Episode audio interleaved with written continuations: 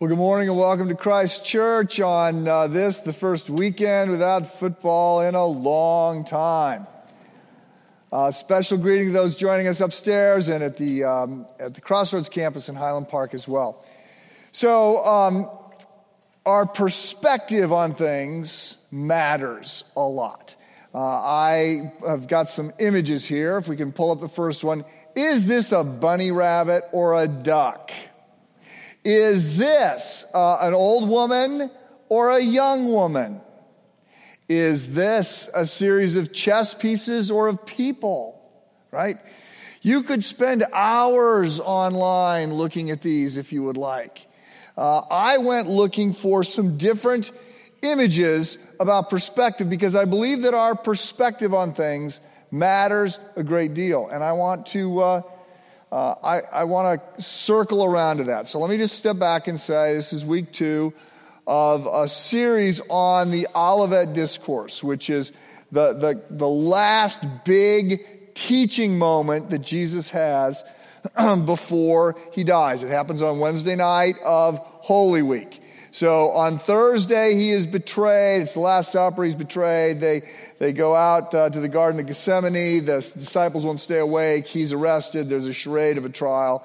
And uh, from this moment, when we look at the Olivet Discourse, until, uh, until his death, it's about 36 hours. So things are heating up at this point. And, um, and he is teaching about the temple as they leave the temple and walk up the Mount of Olives where he has been staying. All these people have come into uh, Jerusalem for the Passover. There's no place for them to stay inside the city, so they're sleeping, camping out on the Mount of Olives.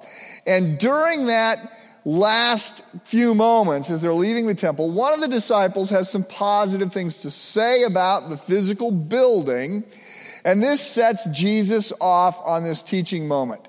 So remember the building that we're talking about is the, sec- the second temple. And so this was being built by Herod the Great.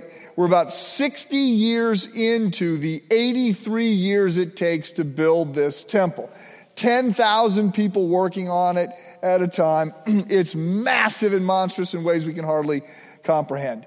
And uh, I said last week that Jesus didn't like the temple. He wasn't a fan of the temple. I, that, that's an overstatement. Some of you sent me emails pointing that out, so thank you very much. Jesus was the new temple, right? The temple was the place that you went because this is where God and man sort of met on earth. Jesus is the new intersection of God and man. The temple is the place that you went to have your sins forgiven. Jesus is the new place you go to have your sins forgiven. Jesus is replacing this building. So when the disciples comment on it, it's been a year since they've seen it. They go, wow, this is amazing. This is, this is big.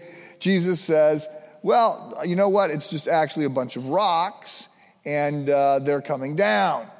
And they're like, whoa, when is this going to happen? What are you talking about? Like, this is the end of everything. And so this sets off this teaching that Jesus will give about uh, the end of everything. And, uh, and I said, look, I read it out of Luke 21. I said, this is a heavy passage. It's foreboding. It's got all kinds of negative stuff in it. Uh, and it's hard to understand because it's prophecy. We don't do prophecy very well. It's hard to understand because he uses this prophetic foreshortening, uh, which is really complicated. But he talks about the end of the temple, which is going to happen in 70 AD, and the end of the world, which is obviously out in the future.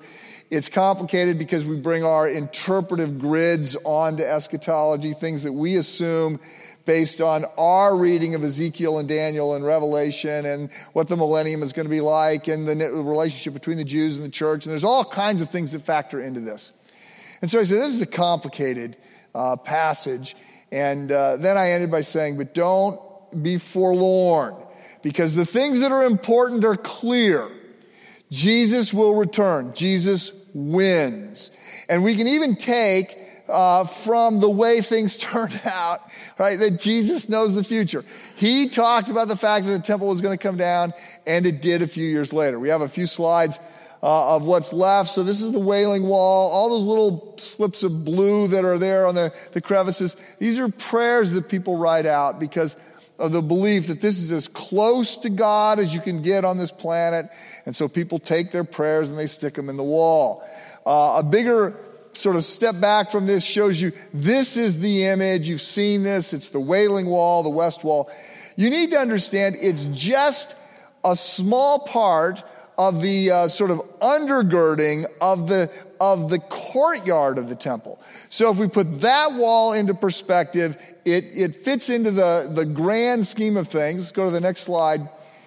And you see where the Wailing Wall is. So the temple was massive. And yet it's going to come down. Not one stone is left on top of the other in the temple because when it is destroyed, the gold is melted and the gold falls. Uh, it runs down the wall. Some of it gets into the cracks, so people pull every stone on top of each other so they can get in and get every last little bit uh, of gold. So I said, look, this is a hard passage. It's, it's heavy. It's foreboding. Uh, but there's good here. And last week I ended with the idea that uh, Jesus wins, right? You're going to have one takeaway. It's Jesus wins. And you can be as certain of that as you are that the Cubs won the World Series. If you watch the game again and you go through the crisis of the eighth inning, uh, you don't have to panic because you know how it turns out. We know how things end. So I want to read you just a little bit of this passage again. This time I'm going to read it out of Matthew's account. So Matthew, Mark, and Luke give similar accounts. They're reporting from their perspective. Matthew gives a little bit longer treatment to the Olivet discourse than Jesus than Luke does. So I'm going to read you just a little bit to remind you of the tone and the tenor of what Jesus says when he talks about the end. So this is Matthew 24, beginning with verse 36. But of that day and hour no one knows, not even the angels of heaven, nor the Son, but the Father only. As were the days of Noah, so will be the days, will be the coming of the Son of Man. For as in those days before the flood, they were eating and drinking, marrying and giving in marriage until the day when Noah entered the ark. And they did not know until the flood came and swept them all away. So will be the coming of the Son of Man. Then two men will be in the field, one is taken, one is left. Two women will be at the grinding at the mill, one is taken, one is left. Watch therefore, for you do not know on what day your Lord is coming. But know this, that if the householder had known in what part of the night the thief was coming, he would have watched and would not have let this house be broken into. Therefore, you also must be ready, for the Son of Man is coming at an hour you do not expect. So, as I said, this is a dark, heavy, foreboding passage, but I want to suggest there are five takeaways and that it can set us up with a perspective that actually helps a lot. So, five points. Number one, history is headed somewhere, right? There is a destiny that is going to unfold. The world has a plan behind it. And, and for those who are in Christ, it ends well. Now, there are other narratives out there. Uh, if you if you subscribe to a secular worldview, you don't believe in a supernatural. You don't believe that there's anything other than what we see. Well, then that, that idea, and it's, it's prevalent today, those that subscribe to that idea say, all we know for certain about the future is that we're headed uh, to heat death. At some point, the sun will run out of fuel and everything will cool down, and that's, that's it. There is no grand design. We're alone in this world. There is no God. There is no, there is no ultimate redemption, no culmination uh, of everything in a grand upnote. It's, it's just, there will be a slow fade over hundreds of billions of years. Um, when I meet people who articulate this, uh, this sort of anti supernatural, secular, uh, materialistic worldview, uh, I want to always point out that their beliefs require faith just as mine do. Okay, at the end, we all have to make some assumptions. We all have to accept some things we can't prove. I recommended a few uh, months ago, I recommended the book Making Sense of God, written by Tim Keller, uh, to articulate that. Uh, sort of universally, everybody has thrown the book back at me and said, I do not understand what this guy is saying. So I apologize. Uh, Keller, just a, a, couple weeks ago, gave a presentation at Google uh, in which he was explaining the book. And uh, so it's, I think it's, it's about an hour long lecture. I think it's much more accessible. So you can Google, Google uh, and Keller and pull up this lecture if you're interested in that. Uh, I think he, more than anybody today, is able to articulate uh, the idea that we all have to make some starting assumptions and uh, that, that it takes a lot of faith to assume that this is all by accident. A second uh, view that is out there. By the way, I, I also would point out, and I, I, I, can't, I can't leave this out. I would also point out that I'm always surprised when I talk to secular people when they are very positive about the future and, and have a very humanistic attitude. I'm glad for it. I'm very glad for it. But it doesn't seem to make much sense to me. Uh, it's not congruent with the idea that, that there's just going to be this slow fade into nothingness. Uh, there's a, a, letter to the editor of the New York Times uh, that captures this so brilliantly. I want to read it for you. This is somebody writing into the New York Times, and they say there are 30,000 galaxies over 13 billion years old, with many trillions of stars and many, many more trillions of inferred planets. So, how significant are you? You're not special. You're just another piece of decaying matter on the compost pile of this world. Nothing of who you are and of what you do in the short time you're here will ever matter. Everything short of this realization is vanity. Okay, so this is a, a secular viewpoint. But then, here's the pivot. Therefore, celebrate life, admire its wonders, and love people without reservation. Wait, wait, wait. that doesn't follow, right? What follows if you say nothing matters. We're just the sort of accidental exhaust of the random collision of space, time, and chance. And we're here because our ancestors, through red tooth and claw, climbed to the top of the food chain and defeated the others. Then what makes sense is keep climbing, keep fighting, keep, keep conquering other people. Not be nice. Not love people without reservation. And I, I, mean, this isn't my thinking. This is Nietzsche. Nietzsche said, so many people say there is no God, therefore be nice. He goes, no, they're still thinking like Christians. There's a, there's a halo effect of a Judeo-Christian worldview. If you think there's no God, then get as much power as you can and live for yourself. That's what's consistent. So there is this narrative out there that says, what you see is all there is and it's going to play out over time, but there's no ultimate meaning. There's a second worldview, there's a second idea about where we're headed that, that I first heard of about a year and a half ago, and it has gained so much traction in the last year and a half. I'm shocked every time I run across it. I ran across it again this past week, and that's the idea that we are living uh, in a computer simulation right? That we are literally part of the matrix. So, boy billionaire Elon Musk, the co-founder of PayPal and Tesla and SpaceX and Solar City and a new company called the Boring Company, genius at so many levels. Uh, Musk, along with some of his other Silicon Valley um, entrepreneur friends, have commissioned some consultants some computer consultants to help break us out of the, stimul- of uh, the simulation that we're caught in. They look at the odds that life as we know it could have happened by accident. And they say that the, the odds are so astronomical that you just cannot believe that. So their theory, not, they don't go to the idea that there's a God who made it all. Their theory is that we're part of some advanced civilization's computer game and uh, and we've got to break out of the computer game. So uh, I want to say, guys, it, it, was a movie, right? It was, it was, a movie. It had a couple sequels, but that's it. It needs to stop. Uh, but there is that idea out there. There are other ideas out there today. One of them, uh, out of the East, would be the idea that, that history is on a grand arc and that it repeats itself over and over. Right? And there is no beginning and end. There's just a big circle, and you sort of go past go and collect $200, and you just keep doing this every several hundred millions or billions of years, or however it plays out.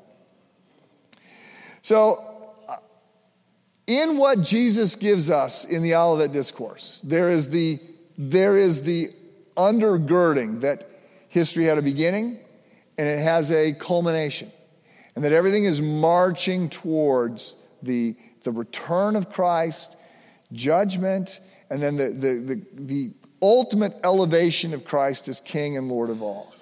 And that is, um, that is the idea that I think many of us sort of implicitly understand history is linear and there will be an end. And that's what Jesus says. And so implied in that is that this God who created 13 trillion galaxies is personal. He knows you. You have value to Him. You were made in His image. You have value to the God who created everything everywhere. And you will last. A second big idea out of the Olivet Discourse is that between now and the end, it's going to be difficult. Okay? So there's a couple different ways it's going to be difficult. In, in all three of the uh, Olivet Discourse accounts that we get, Jesus says, uh, at some point you should expect to suffer for your faith. And in fact, uh, in John 15, he says, you know, if they hate you, don't be surprised they hated me. And uh, we, what we see is that persecution for Christ followers started in Acts chapter 4. The church is born in Acts 2 at Pentecost. Acts chapter 4 throughout, there was a cost to follow Christ. Hasn't been one for us. But, but uh, there are people who continue around the world who suffer for their stance for Jesus. Jesus said we should expect that more as we get close to the end. And additionally, throughout the Bible, there is this understanding that we live in a world that's broken. There is pain and injustice. There is, there is oppression. There is, there is cancer and unemployment and loneliness. People hurt each other. And, and he tells us that sin sort of ravages people's lives and it breaks systems and and it sets up things that are wrong. So we live in a world that is broken. All of creation, Paul says, groans. All of creation groans under the suffering of sin. And we should expect life to be difficult. And I, and I share this, I highlight this point because it's throughout the Bible, but I highlight this point in part because there are others that, that say otherwise. So there are people that, that suggest that if you have enough faith, or if you are a good enough person, you can cut a deal with God. If you give enough money, you can get a deal with God where your life is going to work well. And they will promise you this. Uh, an acquaintance, not a friend, but an acquaintance of mine had a church of 30,000 down in the southeast, passed away a few weeks ago. He passed away of cancer. He, he had been sick for some time, but he said to his congregation, Oh, it's a, it's a new diet. I want to lose weight. This is all about wanting to lose weight. Even as he continued to preach a message, if you believe, we will be victorious. In every way, you can conquer. He's, while he's dying of cancer. Because he's, he's not looking at everything that Jesus says. So, yes, faith changes things. And yes, living a good life changes things. So, one of the purposes of the law, and by the law, I'm referring to all the things that God hands down through Moses in Exodus, it's the Ten Commandments and everything else. One of the purposes of the law is to help us live lives that are more likely to work. So the first purpose of the law is to be a mirror. So we've got an objective standard and we see that we fall short, right? We can't measure up. We can't do everything that God expects. We need a savior. This isn't going to be about us, you know, the religious bootstrap theory where we're just good enough that God is uh, amazed and, and we, we meritoriously get promoted to heaven. The second purpose of the law is to restrain evil. When, when civilizations and cultures will follow it, it will help restrain evil. The third purpose of the law is to help us understand the character of God and how the world He created works so that we can follow that. So, if you don't lie, your life works better than if you do lie. Because if you lie at some point, you're going to get caught lying and there are consequences. If you honor your marriage vows and don't sleep around, then your marriage is going to be stronger than if you violate them. Right? And so, so there is a sense in which if we do the right thing, life works better. but we have to understand, and I think it's cruel not to emphasize this point. We have to understand we're going to get knocked down. I am so glad that when I sort of entered that difficult series of months, first I have the injury from swimming that leads to a stroke. And I end up in a neuro ICU ward. And then my dad goes from bad to worse and is dying. And, and I can't get out of the hospital to go see him. I mean, it was a dark, it was a dark series of weeks. I'm so glad that by that time in my spiritual formation, I had, was long past the idea that I had cut a deal with God, that if I was a good guy, that I was going to get an easy life and good parking and I would be healthy and nothing bad would happen to me? So when I found myself in neuro ICU and I finally get a little bit of clarity as to what's actually going on, I'm not thinking, well, there is no God. I'm not thinking I must be getting in trouble for something. I'm not thinking, God, you've lost control. I'm thinking, okay, God, you have control. you can do something good out of this. And I desperately need you now in ways that I haven't in the past. And that, that time was a, was a, was a season of great intimacy with God. I, I'm, I mean, I, my prayer towards the end of it was like, God, I want to hold on to this. I want to hold on to this peace even as I gain some independence and abilities to function again. But I, I, wasn't misinformed, and I don't want you to be misinformed. If you live long enough, you're going to suffer. If you live long enough, people you love are going to die. If you live long enough, bad things are going to happen. It's a broken world. It's not the way things are supposed to be. And Jesus highlights that point. Number three, we don't have to be anxious about this. So the world is headed somewhere good for those in Christ. It ends well. Between now and then, it's going to get bad, but we don't have to be anxious about this.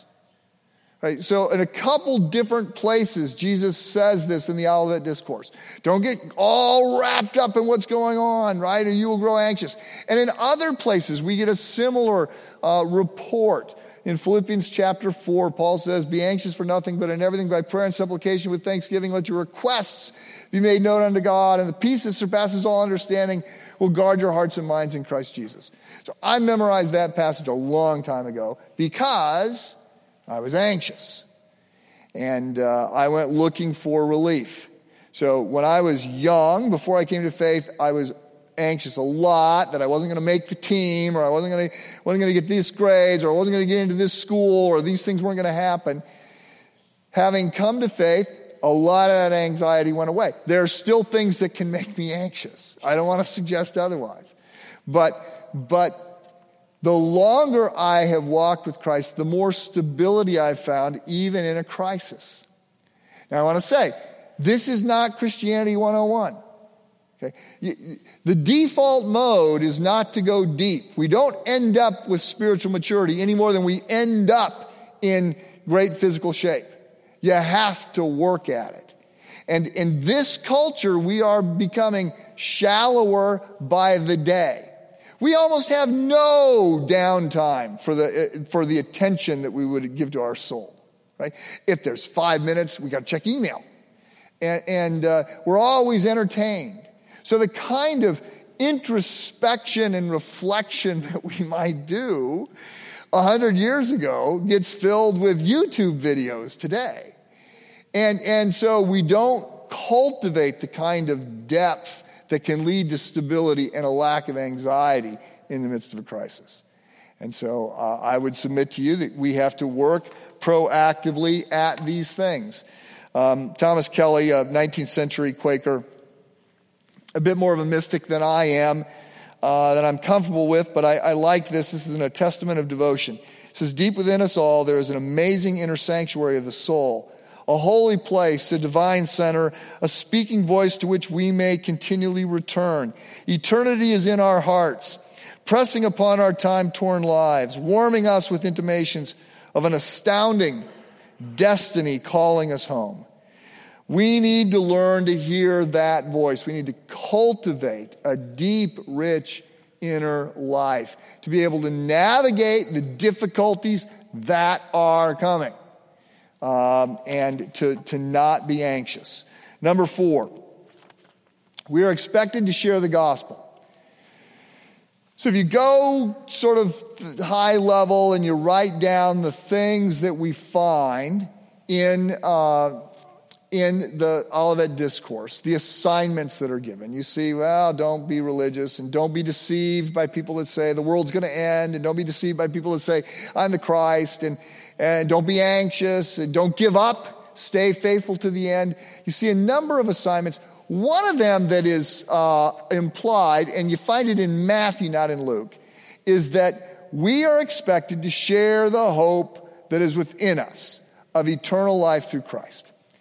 Uh, in Matthew 24, Jesus says, uh, The end will not come until the gospel has been, been proclaimed around the world to all people. So, this, this statement by Jesus, along with the Great Commission and other things, has motivated a lot of missionary activity. A lot of people saying, okay, I gotta, I gotta go out. So right now the church is the, is the most global organization on the planet. And in a little bit later on, uh, in a couple months, you're going to have an opportunity to help promote that. There are still some people groups that do not have translations of the Bible. The number gets smaller every day. We, as a congregation, are going to pay uh, to translate the Gospel of Luke into a, one of these languages, and you can you can pay for a verse. It's like I think forty dollars per verse, and there's eleven hundred verses, and we're gonna we're gonna translate it. So so that's one issue. But here's the bigger issue. I think as a church, we don't do a very good job of this. And uh, we do. A, we, there's a lot of things to celebrate. Um, we start. We sort of honed in on a mission and vision when I started 16 years ago as senior pastor, and then I came back from a sabbatical and we tweaked it a little bit six years ago. And I said we've got to turn up the temperature. We've got to do more to lean into the assignment that we've been given, our mission to proclaim the good news and engage in good works. And that sort of that sort of spurned some activity. So we got off the corner. We, we moved to become multi-site and opened up uh, and merged with the church in Highland Park that's now going and growing and thriving. And then we started the O1, which is going and growing. And then we, then we uh, went to Crossroads, and that is now, you know, paying its way, moving forward. So that happened as a result of uh, sort of tweaking the mission. And then a whole lot of service sort of went to another level. So we, next Saturday, we'll dedicate the next Matthew home. Thanks to your generosity, we buy homes uh, in North Chicago that are, that are in distress. So we're paying twenty, twenty-five thousand dollars for a home. We put about that much into it in materials, volunteer labor, and, and we turn these homes over to people who want to be part of a long-term uh, solution and, and, seeing over the next 20, 30 years, seeing North Chicago go and thrive in ways that it's not thriving right now. And so uh, we, we find families that, that want to be part of a, of a gospel based solution going forward. And then there's the jobs initiative. And so there's 25 men and women that are, that are working through the mayor's office and through the uh, Chamber of Commerce and business development there to, to help businesses in North Chicago create jobs. Because it's one of the things that we say, one of, one of the ways that perhaps we got a lot to learn from uh, people in North Chicago, but one of the ways that we perhaps might be able to help is that there's a lot of people here that know how to create jobs. So let's help create jobs. And then there's the Justice Center in, uh, that we opened in, in, um, uh, at the Crossroads campus. And so we don't give legal advice, but we give advice about legal advice to people who are struggling and not able to get access to the, to the court system. And so the goal is to pray with everyone and to encourage everyone and to help them find a way through the challenges that they're facing. There, there are other programs, the, the, North Chicago Community Partners, PADS, Love Inc., other things. So, so we have seen the volunteer hours heading in that direction go up. This year it'll be just less than 20,000 volunteer hours that, that you are giving there. And that's just to outside Christ Church ministries. We want to see other ministries go and grow and th- thrive. There are other things that are happening. So globally, we're working in Ghana and in India and church planning and helping widows and orphans get job training and get micro loans so they can start businesses and gain independence. We're, pl- we're doing church planning. There's medical care there. In India, we're doing, or excuse me, in Turkey, we're doing all of that. And in Istanbul, we're also working on uh, caring for Muslim refugees and, and helping them get established and get the kinds of care they need, as well as sharing the gospel with them. There's a lot of great things happening. right? And on last Thursday, I was at the Highland Park campus. We started this Thursday night service there for millennials. And uh, part of it, I, have joked about this before, but it starts with an hour coffee break, and then you go for five minutes, and you take another coffee break.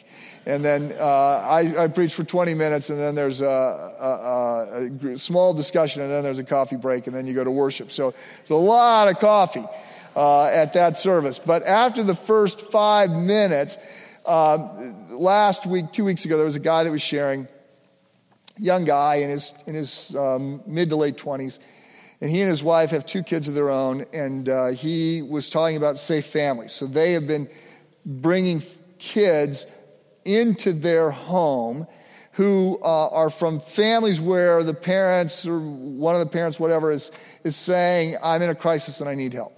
And they commit to keeping brothers and sisters together and uh, to care for them. And it might be for five days, it might be for a year. And uh, they've done it three times, and they say, look, this is, this is hard work. Uh, this is taxing, emotionally draining work. And he said, but it's, it's what we're motivated to do. And they go, people are always asking us, so how much do you get paid per kid, you know, for doing this? He goes, no, there's no money. You know, you, you spend money caring for them. You're getting them clothes and feeding them and, and caring for them, getting them medical care. They go, well, you get, t- you get tax breaks? I mean, why, how, why would you do this? And they go, no, no, no, there's no tax breaks, there's no money, right? It's the love of God for me that compels me to want to pay that forward and love and be merciful to others. And I, I was so excited. I think, yes, I want to be part of a church where these kinds of things are happening. It's not our program. We didn't come up with this.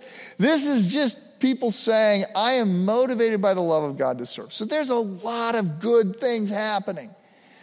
But I also think that uh, we are not doing everything we could do or should do to share the hope of eternal life in Jesus. And so, um, more on that to come. But um, we are expected to share the gospel. And then the final point that I'll make is that eternity changes everything. Eternity changes everything. When I was in my late 20s, just in my own sort of personal reading, uh, I was struck one day going through the Sermon on the Mount. What a bad offer Jesus made to people, basically. Follow me, and you're going to be poor, you're going to be hungry, you're going to be thirsty, you're, you're, you're going um, you're to cry a lot, uh, you're not going to have any friends, everybody's going to hate you. I thought, that's not really a, a winning marketing plan, uh, you know, for an organization. Why would people sign up for that? Well, it's because uh, what you see is not all you get. Right? It's because he says, I am going to come with a kingdom, right? There is eternity. You live after you die. And, and you want to be part of this kingdom now and it's, it will change everything. You want to invest your life. And so I did some more. This really, this really gripped me, and I, I did a lot more reading. And in one article, I came across these three points that I've never left me. Life is short, eternity is not, opportunity is now. Life is short, eternity is not, opportunity is now. If you're not yet 40, you don't really get the life is short thing, uh, but it's coming. Um, so what I can say is you can you can reflect back on uh, kin, on on summer break when you were in kindergarten, and remember how long summer break was between kindergarten and first grade, or first and second grade. Right, summer break was long, and then it starts to get shorter, and now it's pretty much like a three day weekend. Right, the summer just blitzes by. It just keeps picking up speed. And uh, our youngest son recently got engaged. We're very excited. Um, we were reflecting on that, and so this happened about a month ago. We were reflecting on that uh, a couple days ago, and I said to Sherry, Remember when we got engaged? Remember how old our parents were when we got engaged? Like, they were like, wow, yes, we're sort of replacing you, and your life is over, and here we are, we're young, and we're going to get married. And remember that just we just thought they were old. I what were they? Like early 50s? Uh, it's just like, we're older than that right now. I mean, it's just shocking. But life races by. Life is short. Eternity is not. Right? There will be an eternal kingdom for God, a world that works, everything we're looking for. People flourish, they're cared for, right? It's peace and love and joy. We are looking forward to that. There is an eternity, there is an eternal kingdom coming. You and I need to live today in light of that kingdom.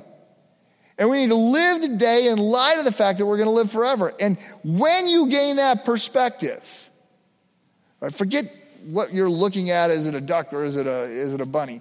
When you gain a perspective that people that you see are going to live forever, when you gain a perspective right? That there is a kingdom that's coming that, that we can be a part of the advance team for now. And that I need to spend my life, my limited time and resources, and invest them in something that is going to last forever. That changes how you live and how you think. And I think the Olivet Discourse sets us up for that. We're headed somewhere, right? Jesus says, This is, this is, I'm coming back. I am going to bring a kingdom, right? And between now and then, things are going to be difficult in this broken world. You don't have to be anxious about it. You should be about the things that I want you to be about. You should be proclaiming the good news and engaging in good works. You need an eternal perspective. Let me pray for us. Heavenly Father, uh, we pray for that perspective. We pray for that hope. We pray for eyes to see others as uh, men and women who are going to live forever. Pray for uh, an ability to see how we can make a difference in your kingdom now. Help us to be people uh, who have that assurance, who are shaped by the promises that you have made. Help us to be people who understand that there will be struggles and trials, and we don't have to be anxious when they come about. But we should be about your work, and we should cultivate that perspective. Pray to that end in Christ's name. Amen.